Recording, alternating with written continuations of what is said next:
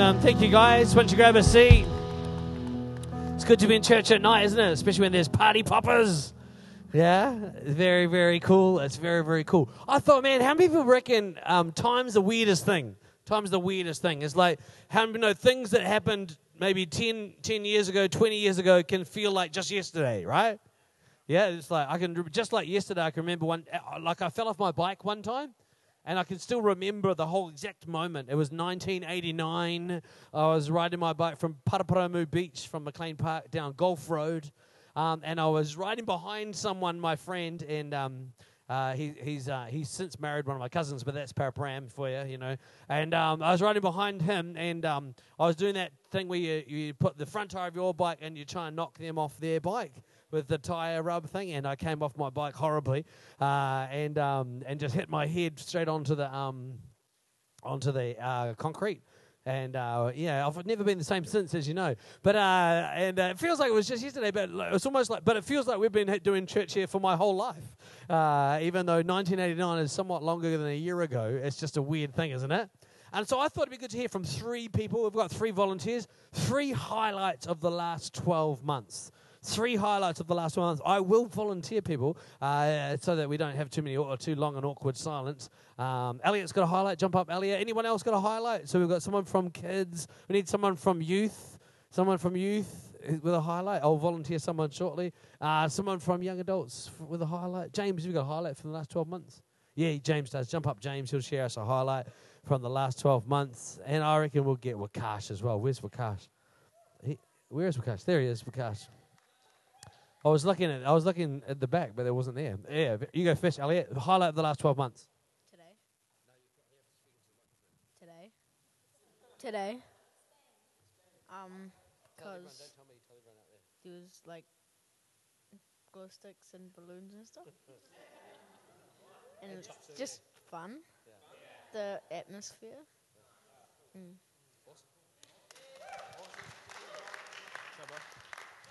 Go, James highlight for the last 12 months?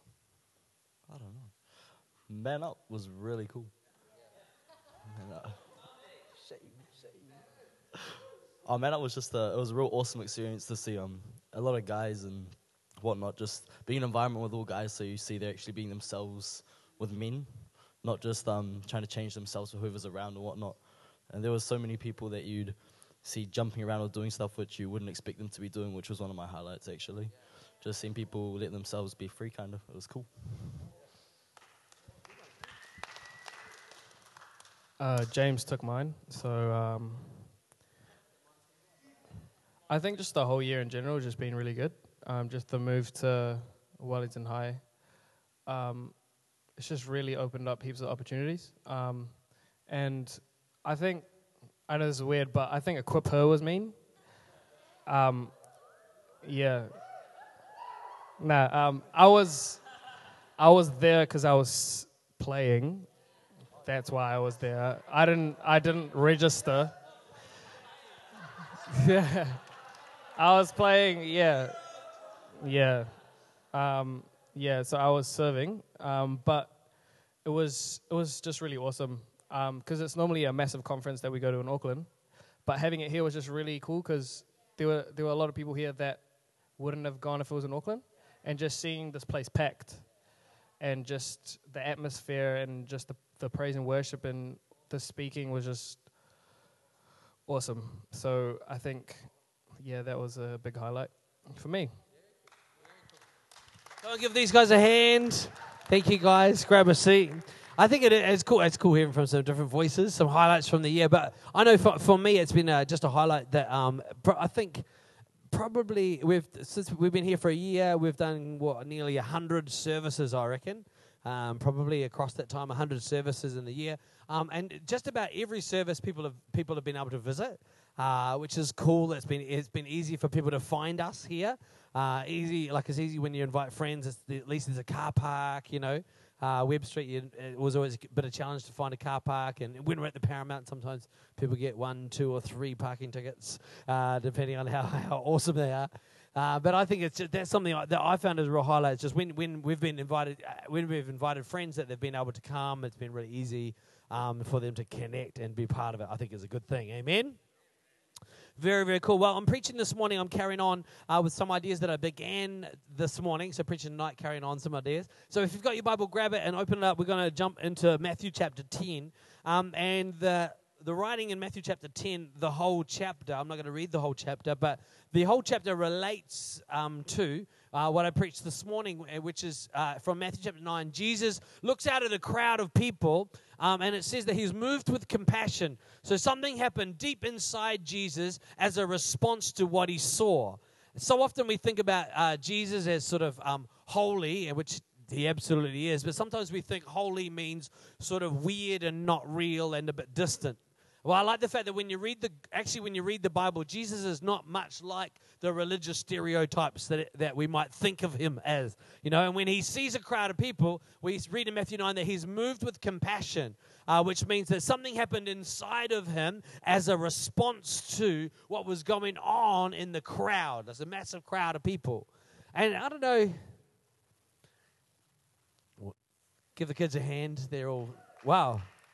It's very funny. It's like there's there's kids of all sizes, right? The smallest one being Lucia. That was her you could hear uh, clumping on the floor. Lizzie was running silently like a ghost across the back, and then someone half the size is making elephant noises. But anyway, yeah, yeah, yeah. Um, when you, I don't know if you've ever, ever seen like when if you, if you if you have a conversation with one person, you sort of can talk to a person. When there's three people, it's like people and then when there's more than three people, it's just cra- it's just faces. You know, it's, it's, it's, it's rare that you can actually connect with the feeling of much, much more than just a handful of people, unless it's people that you know or unless there's a particular atmosphere that's grabbing it. But Jesus looked out at this, this group of people and he says he has compassion because they were like sheep without a shepherd. They were scattered. It said they had no one who was looking after them, looking out for them. And Jesus says that the harvest is ready. The harvest is massive, right? The harvest is very great. Uh, but there's too few workers, so we need to pray that the Lord of the harvest would send out workers into the harvest field, right? And then the next chapter is chapter 10, uh, where Jesus sends out the 12 disciples, right? So Jesus prays in chapter 9 that we, or instructs us to pray that the Lord of the harvest would send out workers, and in chapter 10, we see him sending people out. So you, yeah, that's what I'm saying. We've got to actually, these two things have got to go together, right? How many people know that, the, uh, like I preached this morning, that harvest is hard work? The harvest is ready, Jesus says. The harvest is hard work. At harvest time, you work from the time the sun comes up to when the sun goes down until the harvest time's finished. You don't have time for other things. You've just got to focus on harvest. And when we think about the season that we're in as a church, I want to say that it's harvest is our focus. It's got to be our focus. And when I say the season, I mean the season that we're in from the time that Jesus said, uh, the harvest is plentiful, uh, the laborers are few, something like 2016, 2016 years ago, right? From the time he said that until the time he comes back on a white horse and rolls up the heavens in a scroll, from the time he said this until the time he comes back, it's harvest time. And that seems like a long time. Does it seem like a long time to you? It's like a pretty long season, right? Except when you compare it to all of eternity, which is what Jesus is looking from, right? So the season that we're in, the whole purpose of the church is that we would be involved in the work of God, the harvest of God, which is drawing people into Him, bringing people to Him, bringing people to the Father. And if you read the Gospels, you read the parables, particularly I'm thinking of the lost son, the lost coin, the lost sheep. That's the, those are stories of harvest, of people of, of people searching for and bringing the lost thing into God. Lost things matter to God. Lost people matter to God. And the whole job of the church is to bring people closer to Him. The job of a church meeting is slightly different, right? So, all of us as people are the church, right? And so, our job as people is to bring other people closer to God the job of this church meeting is slightly different. That's where we gather as the people of God. Now, how do we know that gathering as the people of God is one thing that can bring people who are far away from God closer to God, right? But we mainly gather to encourage each other. People, if you ask why we do fast songs, it's because I find them encouraging. I find it uplifting to sing loud right? I, that's what I do. I find it uplifting to sing loud. That's why I dance. That's why I jump. Because if you move your body, it shakes things up in your mind and your emotions, and you can move yourself forward. You can open your heart to God when you praise, right? That's why we do it, right? Why do we preach loudly and, and with focus for 30 minutes? Right, because we're trying to encourage people. If we're missing, let us know. We can always improve, right? But the purpose is to encourage you. How know that encouragement isn't always the same as make you feel good. Encourage is to put courage into someone. To make someone feel good is a different word. It means to make someone, is to make someone feel good.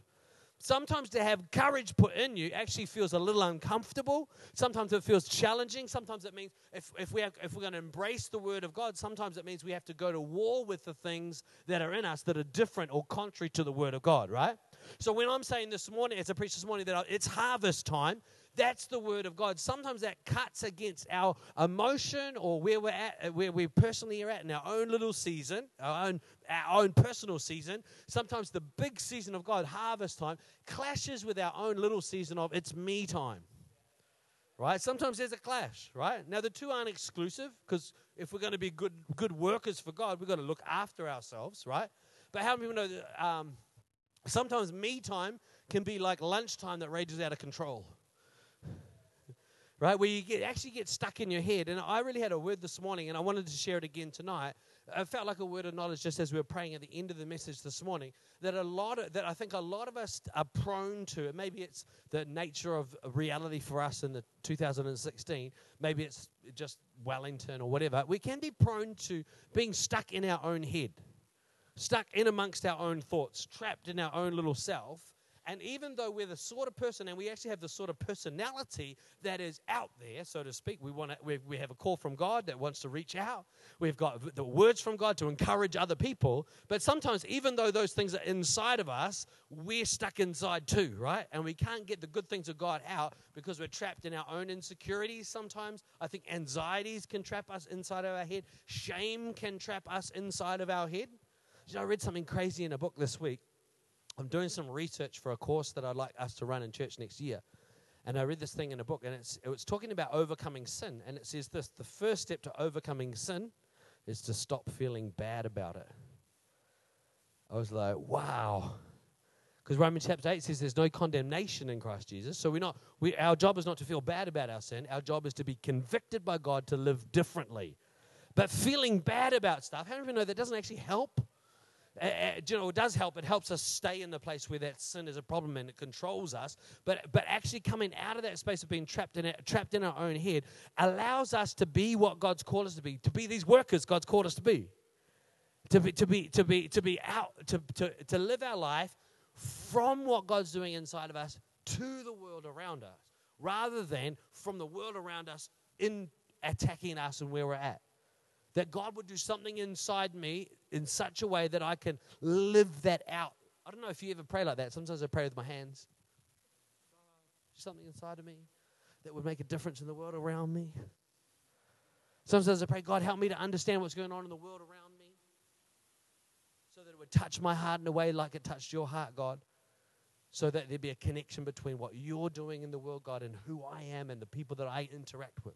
And tonight I want to talk a little bit, and this, I've got a title for my sermon, which is going to help you out, Jono. Jono, Jono is probably the best sermon titler of the in the world because I don't do titles. Um, I find it really, I find it reductionist and restricting, um, and so. Uh, but Jono has to make a title for every sermon I preach. So if, you, if you're ever looking at the sermons online and you're like, wow, that's a great title, uh, just credit where credit's due. Uh, Jono's done it. This title of this message is, it's not what you do, it's the way that you do it which goes with a great song, which I knew that I knew that the Sutherlands would know, and so they're going to sing that for us. Come on, give give Douglas Rachel a huge hand. a very very short hesitation there. But, yeah. How do you know the song? It's no. It was on an ad, that's why I know it. I'm not actually from the 1950s, but oh really? That might, might have caught my attention. Anyhow. Anyhow, Sorry, that was an in joke. Rachel said the ad was pantyhose. Ah, yeah, yeah, yeah. Anyhow, once you grab your Bible, let's read the Bible rather than sing the song anymore. Because I, re- I really believe there's something in this for us. And I'm, I really am literally deliberately trying to provoke you before I go. Um, because I think the, the, the season that we're coming into, uh, spring and summer, is great time for connecting with people. It's a great opportunity. Uh, no, we've got one more month of night services, and then we're just barbecuing it right through to the end of January, right? And, and, and that gives us time, that gives us a bit of space in our calendar to invite people into our homes, to connect with other people in their homes, to, to, to, to, to bring, to, to connect your church friends with your work friends uh, over, you know, over sausages uh, or something like that. And I really believe it's a critical time for those guys who are studying. You've got to go home or whatever.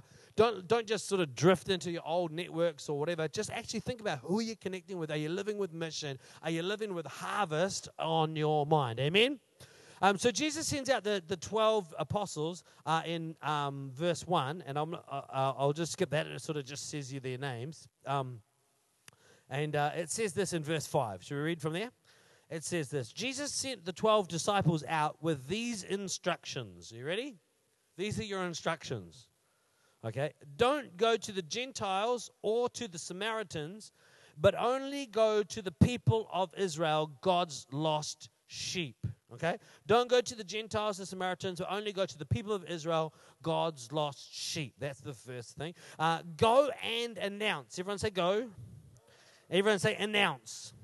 It's good to go, and it's good to announce.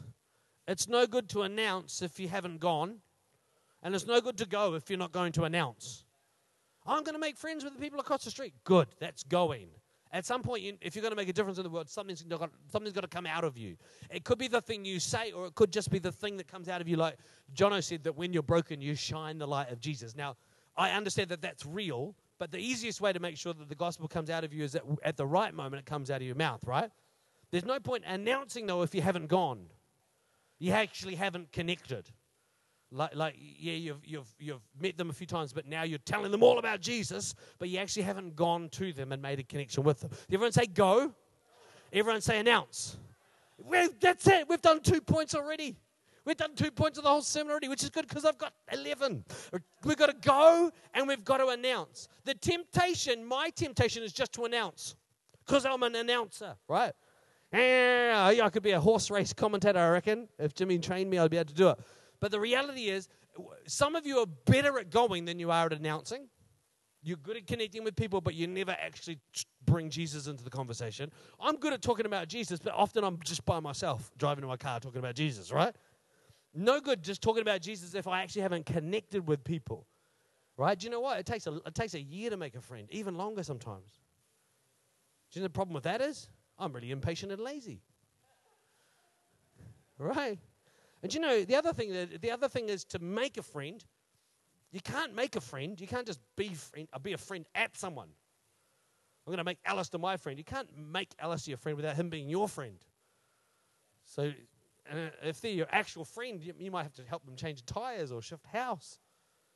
I just want to tell them about Jesus, but actually, there's no point just telling people about Jesus if I'm not prepared to make some sort of connection, right?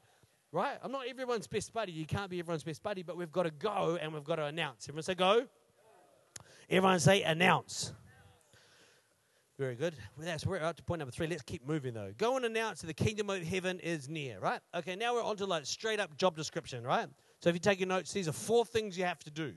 So James, you get you be able to remember these. Oh, you're to take notes. Jamie and James have got the Meizu telephone. How many other people you rocking team Meizu? Just me and James. Awesome. iPhone. All these other people got iPhones and stuff, James. Lame. Get something from China. Um, says this. Okay, write this down, James. Number one, number one, heal the sick. Right, that's your job description. Number one, heal the sick. It didn't say heal a sick person. It heal. It says heal the sick. Right? Have you got that written down? Everyone understand that? Good, pretty straightforward. Uh, the next one, heal the sick. Once you've done that, move on to step number two, raise the dead. Everyone say, raise the dead. Okay, step number two. I do know of a pastor in South America. Uh, his name's David Hogan. He's let's, he's crazy. I'll just tell you, he's crazy. Um, he's unique. We'll say, let's no, take it back. He's not crazy. He's unique, right? Uh, to be in his leadership team, you have to have raised at least two people from the dead. That's like, cool, okay, God's actually working with you, right? Now, how many of you know this is a pretty straightforward job description? Heal the sick. Number two, raise the dead. How many people are keen to take on this job, right? The next question is what's the salary on this one, right? These are pretty, these are KPIs of pretty exceptional proportion, right? Yeah, I can imagine the annual review is going to be pretty straightforward. Uh, do you know any sick people? Oh, yeah, yeah. Why? Have you been to any funerals? Oh, yeah, yeah. Why? He- Everyone say, heal the sick. Everyone say, raise the dead. Uh, number four, cleanse lepers. Everyone say, cleanse lepers. Uh, I think this one says cure those with leprosy. It's different to healing, right? So cleanse the lepers. And uh, number um, five, for I've got a different noting. I've got a different numbering system. It's it's number. Anyway, Roman numeral four, sub point A, third bullet point. The last one is to cast out demons, right? So straightforward, let's write those down. Number one, heal the sick. Number two, raise the dead. Number three, cleanse lepers. And number four, cast out demons, right? Now, once you've done that, you've fulfilled your job. Go and announce, and then the, once you're doing, in amongst doing that, you, those are the things heal the sick, raise the dead, cure the leprosy, cast out demons, right?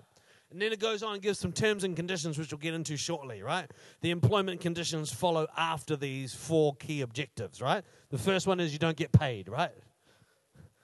So give freely as you have received freely. Uh, so everyone say, heal the sick. I was thinking about this. Uh, I, I believe in the healing power of Jesus to heal me physically, and for when I pray for sick people, for them to be healed physically. But I also think that healing the sick is bigger than that, right? I, but I don't want to. I don't want to distract us from the fact that that's still real. Jesus heals the sick, and we should pray for sick people and believe for them to be healed. When we sick, we should be praying before we take in the Panadol. That's what we should be doing, right? Because of who we are as Christians, right? I also believe that Jesus can raise the dead. I don't believe, I don't, when I say David Hogan's unique, I, I said he was crazy because it, it's crazy to my mind. I don't think he's crazy. I think it's unique, but I, and I think it's a fact. Like I've heard him share the, the story of people who were, there was a massive, um, I can't remember, it might have been t- tuberculosis outbreak in the bush. He's in um, Uruguay. Um, and they did running out of graves, and they ended up use, burying people in large graves, right? These people got out of the grave after being in a pit with other bodies. They'd been in there for two or three days, and they came to church covered in lime, where they'd thrown the lime over them. So I know that God can physically raise the dead, and I know that He does that through people of great faith, right? It's never happened in my life, but I'm not saying it can't, and I'm not, but I'm also saying that it's actually something bigger than ju- just the physical raising of the dead that we need to engage with in mission. Heal the sick, raise the dead, cleanse lepers, and cast out demons, right? Healing the sick means dealing with the problem right in front of you. Dealing with the immediate problem. So and so's got a broken leg. Are they going to die from their broken leg? Well, it could happen, but it's probably not likely. Is it going to limit their life massively? No. Healing the sick is about dealing with the immediate issue. In your job, whatever your job is, you're called to deal with the issue. The people that you interact with who have issues, you've got the ability in God. You've been sent by Jesus to help them deal with the issue, help them find freedom in the immediate situation. That's called healing the sick. Whether that's a physical problem or any other sort of problem, you've got an anointing from God filled with the Holy Spirit to heal the sick, to set people free from the immediate problems that face them, right? Everyone got an application into your world of what healing the sick might look like, right? What about raising the dead? How many people know that when you're dead, it's a more serious issue? Right? When you go to the doctor and you sit down, they say, What's been going on? And you say, I've got a bit of a cough. You know, they don't panic. When you sit down and the doctor says, What's going on? You say, Well, I'm dead. I've been dead for years now. How many know the doctor's not got anything to prescribe you in a situation like that? So, healing the sick means there's situations where the doctors could help, but Jesus can help straight away. Raising the dead means there's situations that you come up against and that people in your world come up against that nobody can help. Is there, uh, there a husband and wife you know and, and they need someone to raise the dead in terms of their relationship? Is there someone you know in terms of the way they view themselves? They actually don't need to be healed, they need to be raised from the dead in terms of their insecurities, in terms of their fears, in terms of anxieties. What about what about a work situation where a project goes south? Right? Sometimes you've got projects at work that need healing, right? But sometimes there's projects at work that need to be raised from the dead. Why does Rachel look a little bit tired? Because she's currently raising the dead in the department that she works in. She's not just healing the sick, she's raising a dead thing, right? That's why she looks a little bit tired, right? John is working for her. That's why he should also look tired, right? Not, not tired enough. Right, come on, how many people know that you can, when you're charging through university, sometimes you really need a healing the sick type miracle. Man, I'm a bit behind God. I really need some help. Right? But then your situations like Wakash right now, all nighter last night, all nighter tonight, he needs someone to raise that assignment from the dead. Right? Does he deserve it? No, but does God deserve, does any of us deserve any of God's miracles? So yeah, Wakash should have started his assignment earlier, but actually he's come to the point where he needs God to just do a raise the dead miracle on the assignment. And God will either do it or God will teach him something some other way, right? Right? Everyone, everyone nod your head? Heal the sick, raise the dead. Can we do, can we do it? Well, that's our job, so we need to start figuring out how, right? The last one, next one, cleanse the lepers and cast out demons. I put these two together. I put uh, heal the sick, raise the dead. I put them together like A and B. Cleanse the lepers and cast out demons. They're like uh, 2B, 2A and 2B, whatever. The numbers and the letters are escaping me now. But leprosy, leprosy is a disease of the skin. And in fact, when the Bible says leprosy, it means any disease of the skin. Uh, any sort of um, a disease, like one that just doesn't go away by itself. It's like clings on there, right? again, it's, it's a surface level. Do you know, as Christians, we're, we're called to deal with the surface level. We are. Do you know what? You, you're actually supposed to be polite. You're supposed to be kind. As, as Christians, we're supposed to be nice. We actually are supposed to care about how people feel when we speak to them. Right? How many know that that can be a challenge if you're really focused on dealing with the real issues, getting behind the situation, getting in amongst it? right? Some of us are good at that. Some of us are really good at getting in amongst it and dealing with the actual issues, facing up the problems straight, telling people what they real, what I really think about them, right? That's more my style, right? So I'm more of a cast out the demons kind of guy. Well, that's just stupid. I'll tell you next time you come up with a stupid idea. But you know, if I'm doing that, if I miss the fact that actually I also need to be able to deal with people face to face, I've got to be able to relate with people with skin on. I've got to be able to relate to the skin of life, not just the issues in behind. So often, as Christians, Pentecostal Christians, we get wrapped up in dealing with, well, I'm just being honest. You're a loser, right? Now, the fact is that the person you're speaking to may easily and justifiably be described as a loser, and actually, you addressing them like that might actually help, right? You might be confronting a thing in them that's really holding them back. But the reality is, you, you, can't have the, you can't just focus on the one thing that you're good at and miss the other. We've got to be able to do skin, right? If you can do skin, some of you are good at just doing the leprosy, making people feel good, being nice about stuff, but never getting around to, oh, actually, we need to sit down and talk about, oh, hey, we've been friends for a long time. I've just noticed what's going on between you and the kids. Hey, we've been friends for a long time, and, and you call yourself a Christian, and I'd like to talk about this, right? How many know that it's not that nice anymore, but we could be dealing with some real issues behind the scenes? So I, I think about leprosy as being on the surface, and I think about the demons as being behind the scenes. Either way, we're called to do both, right? There, are two things in tension that we need to hold carefully, right? That's our job description. Go, announce, heal the sick is three. Raise the dead is 3B, if you're wanting to clarify your notes here. Uh, cleanse the leper is 4A. Uh, cast out demons is 4b, right? Okay, then draw an underline under that. Come on, Daddy. Thank you, Dougal. Number five, we've got to give freely. I was thinking about this idea of giving freely. Jesus said, uh, there's actually an old song we sing at Sunday school Freely, freely, you have received. It was awesome. Uh, and there was always someone in the church who could sing it at like dog octaves. Uh, and the dogs, uh, hound dogs, would be howling through Paraparaumu. Uh, you know, Auntie Jamison got hit the high notes and the windows in the church broke. Anyhow, that's in the movie about the church I grew up in, not in the actual church I grew up in. I was thinking about this thing of freely giving, freely, uh, freely giving what God's given us. Uh, and I was thinking about it from the context of, you know, Moses when he was selecting leaders. Wh- When Moses was select, when Moses was selecting leaders, he would it says that he had to choose people of good character. So Moses had to choose people of good character. Moses had to choose people of good character. And it says you choose people of good character with good reputation, and it says people who don't take bribes. And I was thinking, well, you know, we, we read Moses and we think, I want, to, I want to translate to, you know, how, how am I thinking of my own self as a leader? I was thinking, you know, I'm a, a person of good character, I have a good reputation, I'm a, a well liked among the people. And I thought, people who don't take bribes. Well, I, I can't think the last time that I was try, someone tried to bribe me as the pastor. Do you know what I mean? Like, oh, here's 10 bucks, you know. Uh, don't don't prophesy about my sin issues in front of everyone at church.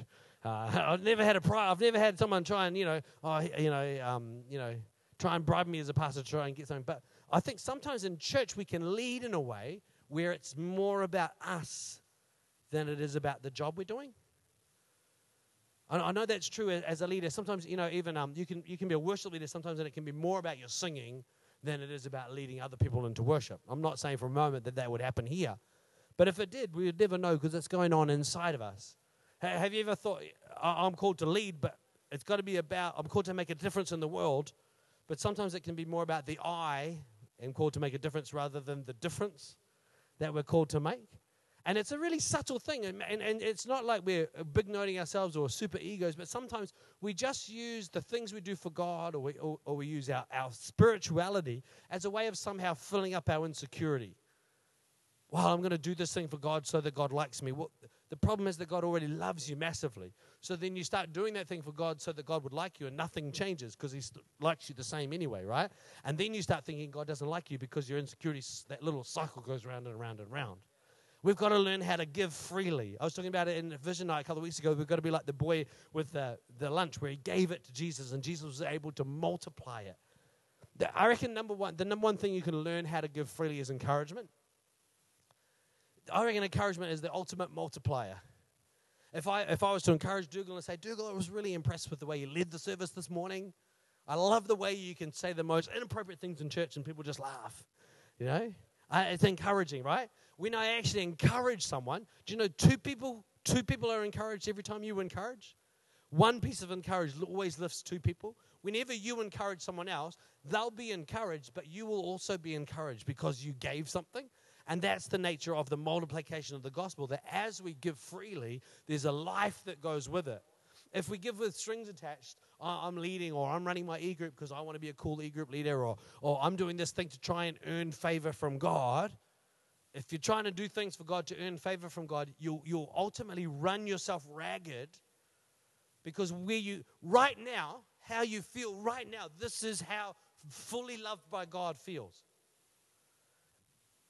You're fully loved by God. This is what forgiven feels like. You're, you're forgiven of your sin. Right? So the feelings go up and go down, right? Sometimes I don't feel very good, and sometimes I feel really good. Sometimes I feel loved by God, sometimes I don't feel loved by God. The feeling changes, but the reality remains the same. We know from the Bible that He loves us. Before the creation of the world, God loved us and called us to be holy and blameless in His sight. He chose from long ago to adopt us as its own special possession, His own children. Right? That's the reality. How many know feelings go up and feelings go down? People are jerks and other people aren't, right? It goes up and it goes down and we fail this, we fail a paper or, or, or, a relationship breaks down or all sorts of stuff changes and it affects how we feel right? But the, the feelings are a terrible thing to run your life by. Terrible thing to run your life by because your feelings can change like that. You can, you can have a nice meal and you'll feel good right? Someone will cut you off in traffic and you feel bad Right? Terrible thing to go by. Feelings can be helpful, right? And feelings are real, but they're not what we live our life by. They're not how we operate. We operate the system of our life based on the truth of the word. That's why we need to learn how to live freely, give freely. Amen? Uh, very good. It says, number six, it says in the passage of the Bible, don't take any money with you. It says, don't take a coat. Or it doesn't, it says, don't take a spare coat or spare sandals. It says, don't take a bag with a spare coat, with spare sandals, with a spare walking stick. Don't carry a traveler's bag with a change of clothes and sandals or a walking stick. That's weird, eh? These are strange instructions in a modern context. I, think of it about like, I think of it like this. I think of it like this. Don't get too organized. Oh, cool, we're gonna reach out to the city. Let's get home and pack a bag. Oh, we're gonna do we're gonna do this, and then we're gonna do that, and then we're gonna do this, and then we're gonna do that. Do you know what? We should just reach out to the city. Right? It's, it's, it's like a mystery weekend holiday Jesus is calling us on. Let's just go.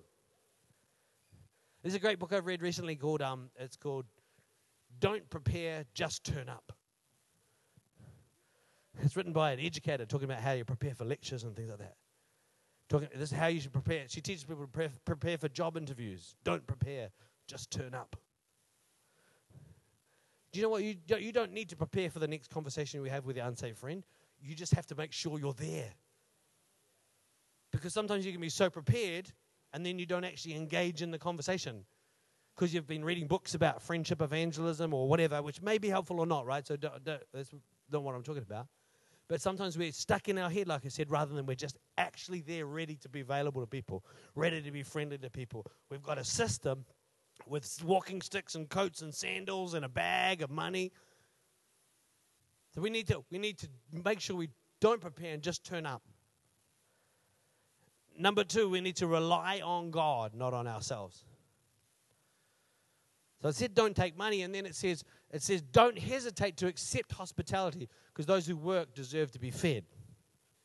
So in the ancient world, you, uh, you, hospitality was different to how it is now. Hospitality now is I'm hospitable, so I'll invite you to my house. Hospitality in the ancient world is I'm hospitable, so you just turn up at my house. So th- the hospitality that Jesus talks about, when, and actually right through the New Testament, when it talks about people in church, Christians should be hospitable, always being hospitable, always being hospitable, is much more like say uh, like Māori tikanga or uh, other more more just a bit more traditional lifestyles where actually hospitable people aren't people who invite you to their house. They're, they're the people you just turn up at their house because you know that you've, they've got food and you'll know that they'll share it with you. That's what hospitable means. Hospitable in, in the ancient world was there'd be a stranger you see in town and you bring them home to your house to stay while they do their they, they conduct the trading or whatever reason they're in town, and then you send them on their way with food and maybe even with money for the rest of their journey. That's what being hospitable was. And so this is saying don't hesitate to accept hospitality. Do you know, I, that, I was preparing the sermon and then had a conversation with um, Sarah and Ali and um, the guy who runs Red Frogs nationally. And he said that the Wellington Business Association is wanting to do a, a trial. So it's just a trial, but they- they've rung us. Hey, we want a trial of some harm management. So the Red Frogs guys, how many people have red fro- been red frogging the last year or so? Yeah, James and Luca and these guys, right?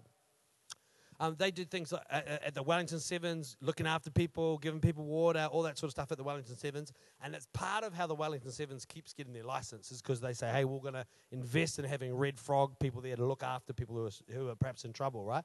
The Wellington Business Association is wanting to trial doing that every Friday, every Saturday night on Courtenay Place and other places where students particularly get in trouble. They're going to do a trial through the orientation week, right? So I was preparing the sermon about, hey, don't get all prepared and just accept hospitality. The next conversation I have the very next day is with someone saying, hey, the Wellington Business Association actually want to give you guys money to look after, reach out to students in our city. And I was like, this is why we don't need to panic about the budget because we can just accept hospitality. We can accept, hey, that when we when we go out and we do what God's called us to, God's going to look after us as a church. And for Sarah, Luca, others, and as individuals, they're making sacrifices to do it. And we've got to trust, believe that actually God's going to provide for them. Why? Because the worker deserves to be fed. It doesn't quite say what I want to say. I reckon it should say the worker deserves a holiday in the med. but it says the worker deserves to be fed. How do you know that that's often the promises of God? God, look, God will look after you. I would like it to be God will look after you in the lap of luxury, but it's really not. The Bible doesn't quite say that.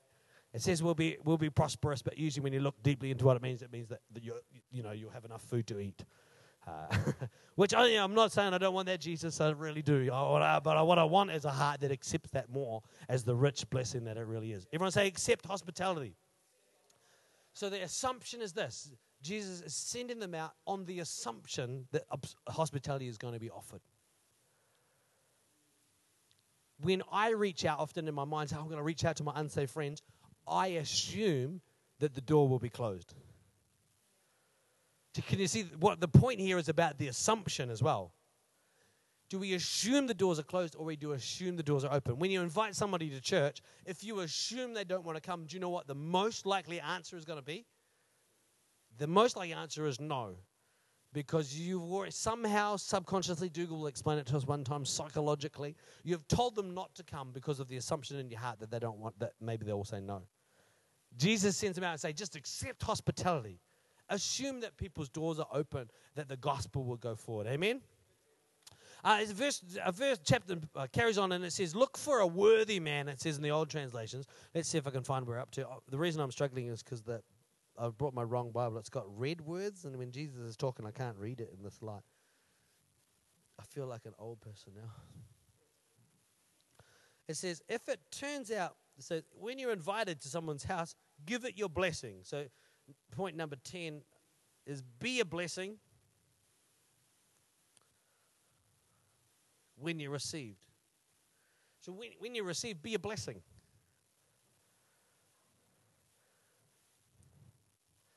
If, have, have your unsaved friends and maybe you're talking to them about Jesus or talking to them about life? Is it a blessing to them to talk to you about life? Is it a blessing or, or, or is, it, is it just challenge? Is it a blessing or is it just confusion that you give them? Well, I don't know, really. Uh, you know, is it actually helping them? Or is it just, or, or, or is it sometimes we can communicate judgment accidentally? Sometimes we can communicate distance accidentally, but we're called to be a blessing, right? And it says, if you received, be a blessing. And then it says, if you're not received. So if the doors aren't opening in life, if the doors aren't opening, thanks, Prakash. It just says this it just says, move on. That's point number 11. I don't know what number you're up to, Johnny.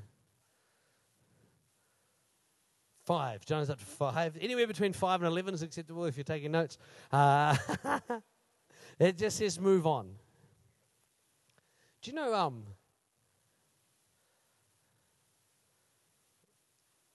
when, when, I, when I preach, when I'm reading the Bible, when I'm preaching things from the Bible, I often use really strong, strong language.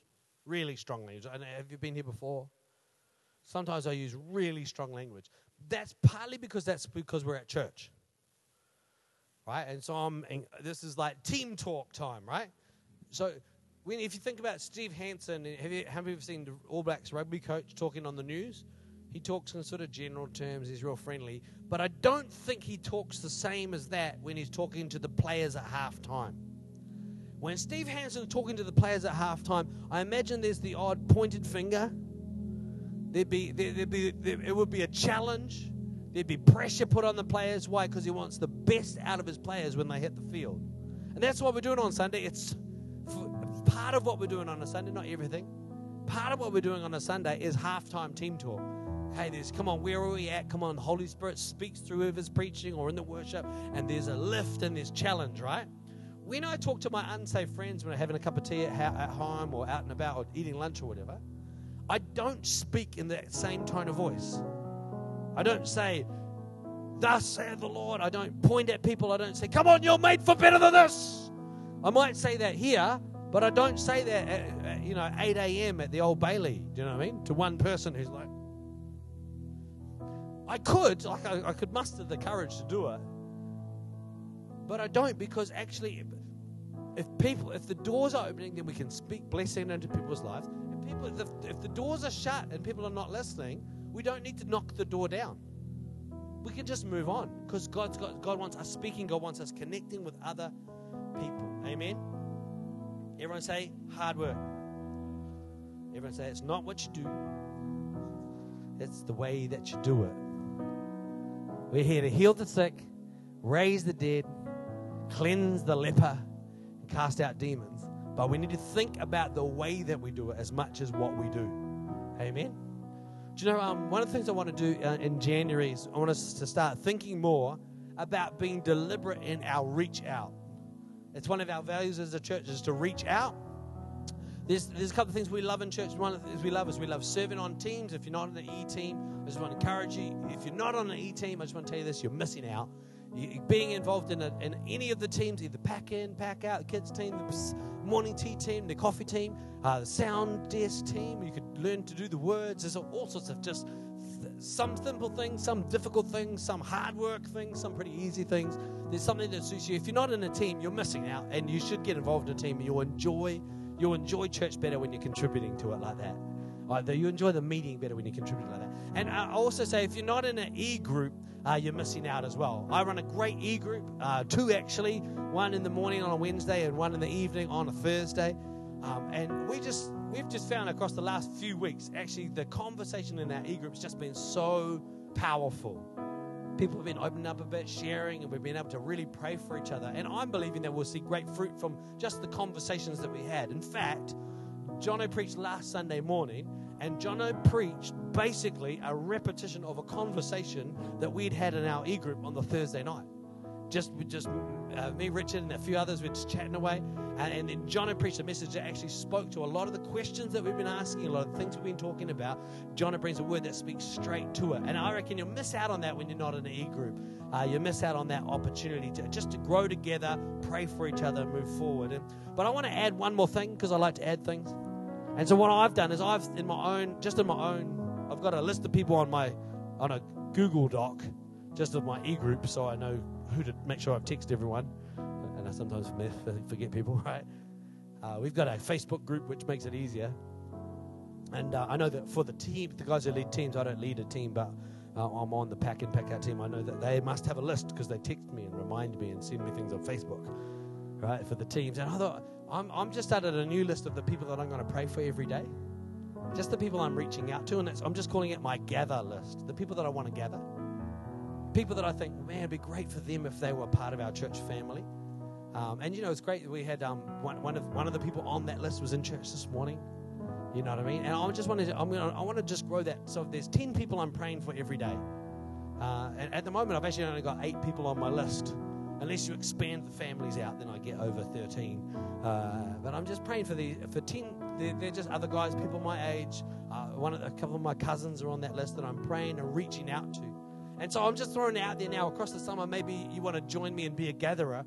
Uh, I, am an e group leader, but I'm also going to just be a gatherer. I've got a list of people that I'm going to pray for, and I'm just going to pray that I have open doors. That when I go to them and speak to them, that they'll, that they'll be that worthy person whose heart's open, that I can be a blessing to them. Amen. How many people reckon it's a good idea? Yeah, very cool. So why don't you just begin experimenting or exploring the idea of gathering across the summertime, and then we might put some more structure to it, but we might not put more structure to it than that, where it's just something we we begin praying for people that we're reaching out for. Amen. How many people love hard work? Do you know when I was a school teacher, I, was, I just noticed a couple of school teachers. When I was a school teacher, I loved hard work. I like I love hard work, but I hated. I just hated filling in the learning portfolios because I just knew that in year eight they got thrown in the bin. And I was teaching year seven. Like, yeah, if you're a new entrant, you fill in the learning portfolio and it goes from class to class. That makes sort of sense. But in year seven, I'm filling in the learning portfolio. The guy teaching year eight is my cousin. He doesn't even care what I think. Right? And then year eight gets thrown in the bin. Like I love hard work, but not for that. I don't like. I don't. I just didn't like it. And I had some conversations with the person who leading the primary department of the school. And then she did them because I just didn't get to it. Do you know in in in the kingdom of God, it doesn't get thrown in the bin next year. It doesn't. Every one of you who give, come on, it, it, it's making a difference. all the all the all the effort that's going to go in next year to Red Frogs, it's going to be effort. Right? How many people know every Friday and Saturday night? Wow, what a great opportunity for the gospel. Come on the Wellington Business Association going to pay to have people out there, right? That's pretty awesome, right? But what a lot of hard work. That's a lot of hay bales pick up out of the off the street in Courtenay Place and throw them on the truck. That's a lot of hard harvest work. And, and it's, it's, it's all too much hard work. Straightening the chairs, putting up the stage, writing the sermon. It's a little bit of hard work to write a sermon. But I just, I just know this. It, what we do lasts for eternity. When we're reaching out to people with the gospel, it lasts for eternity. Which that's what I get my motivation from. Things that don't last for eternity, I don't, I don't, I literally do not get out of bed for. Like I, I just can't make myself do it.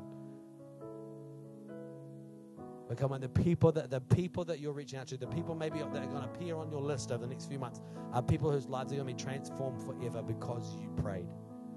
Amen. How many you know? Um, how many of you remember Lucas Connell? Uh, Libby was reminded me of him actually this morning talking about red frogs. But um, Lucas talks about the story of how, when he, at 18 years old, he'd been using drugs since he was 11. Um, grew up in a really difficult family environment, and uh, he tells a story, and it's part of his testimony. It's amazing. But the thing that uh, always strikes me is that he, he always refers to an auntie. In his whole extended family, they were um, they were a real it was a crime based family, and this one auntie had become a Christian, and she was praying for him every day, along with the other cousins. She was praying for him every day, and then at 19 years old, he had a dramatic visitation from God where, uh, where Jesus appeared before him and began speaking to him. Lucas Connell's been traveling the world the last five years, preaching all over the world, seeing literally thousands and thousands and thousands and thousands of people saved. He's now shifted to San Diego from Melbourne, leads a massive youth ministry, right? We know that because he's just had Esther and Ben Greenwood there doing schools in San Diego, right? He, he literally, thousands of people's lives have been impacted. Yeah, he was saved, but his auntie's prayers, again, like that small boy's lunch. You know, we don't know her name. We know Lucas Connell. He's a famous evangelist, right? But she's the person who's changed the world with her prayer, with her faith. And I reckon we could be like that. Don't you reckon? Are there things that could change in Porirua? Are there some dead things that could be raised to life in Wellington? More towards the beehive end, there's some dead things that could be raised to life. It there? I was talking with um, a family the other day. They've just shifted into Strathmore. They bought their first home, and they were like, wow, there's some great opportunity in Strathmore to meet people's needs. Thought, what a great way to think. Other people would say, oh, there's lots of poor people here.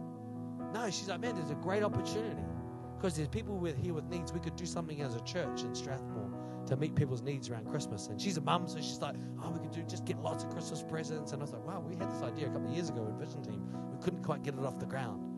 But there's someone who God's put it in their heart to do something in their little suburb and make a difference. Amen. Amen. That's harvest. That's what we're actually what we're on about. Amen. Amen. We we love Sunday, right? Everyone loves the oranges at halftime. We love oranges, right? But we don't play rugby for the oranges. We're playing rugby to score the tries, right? We're about, we, but we don't, we don't, we're not spitting oranges out. Do you get the balance? We love the oranges, but we're not playing rugby for the oranges. Amen.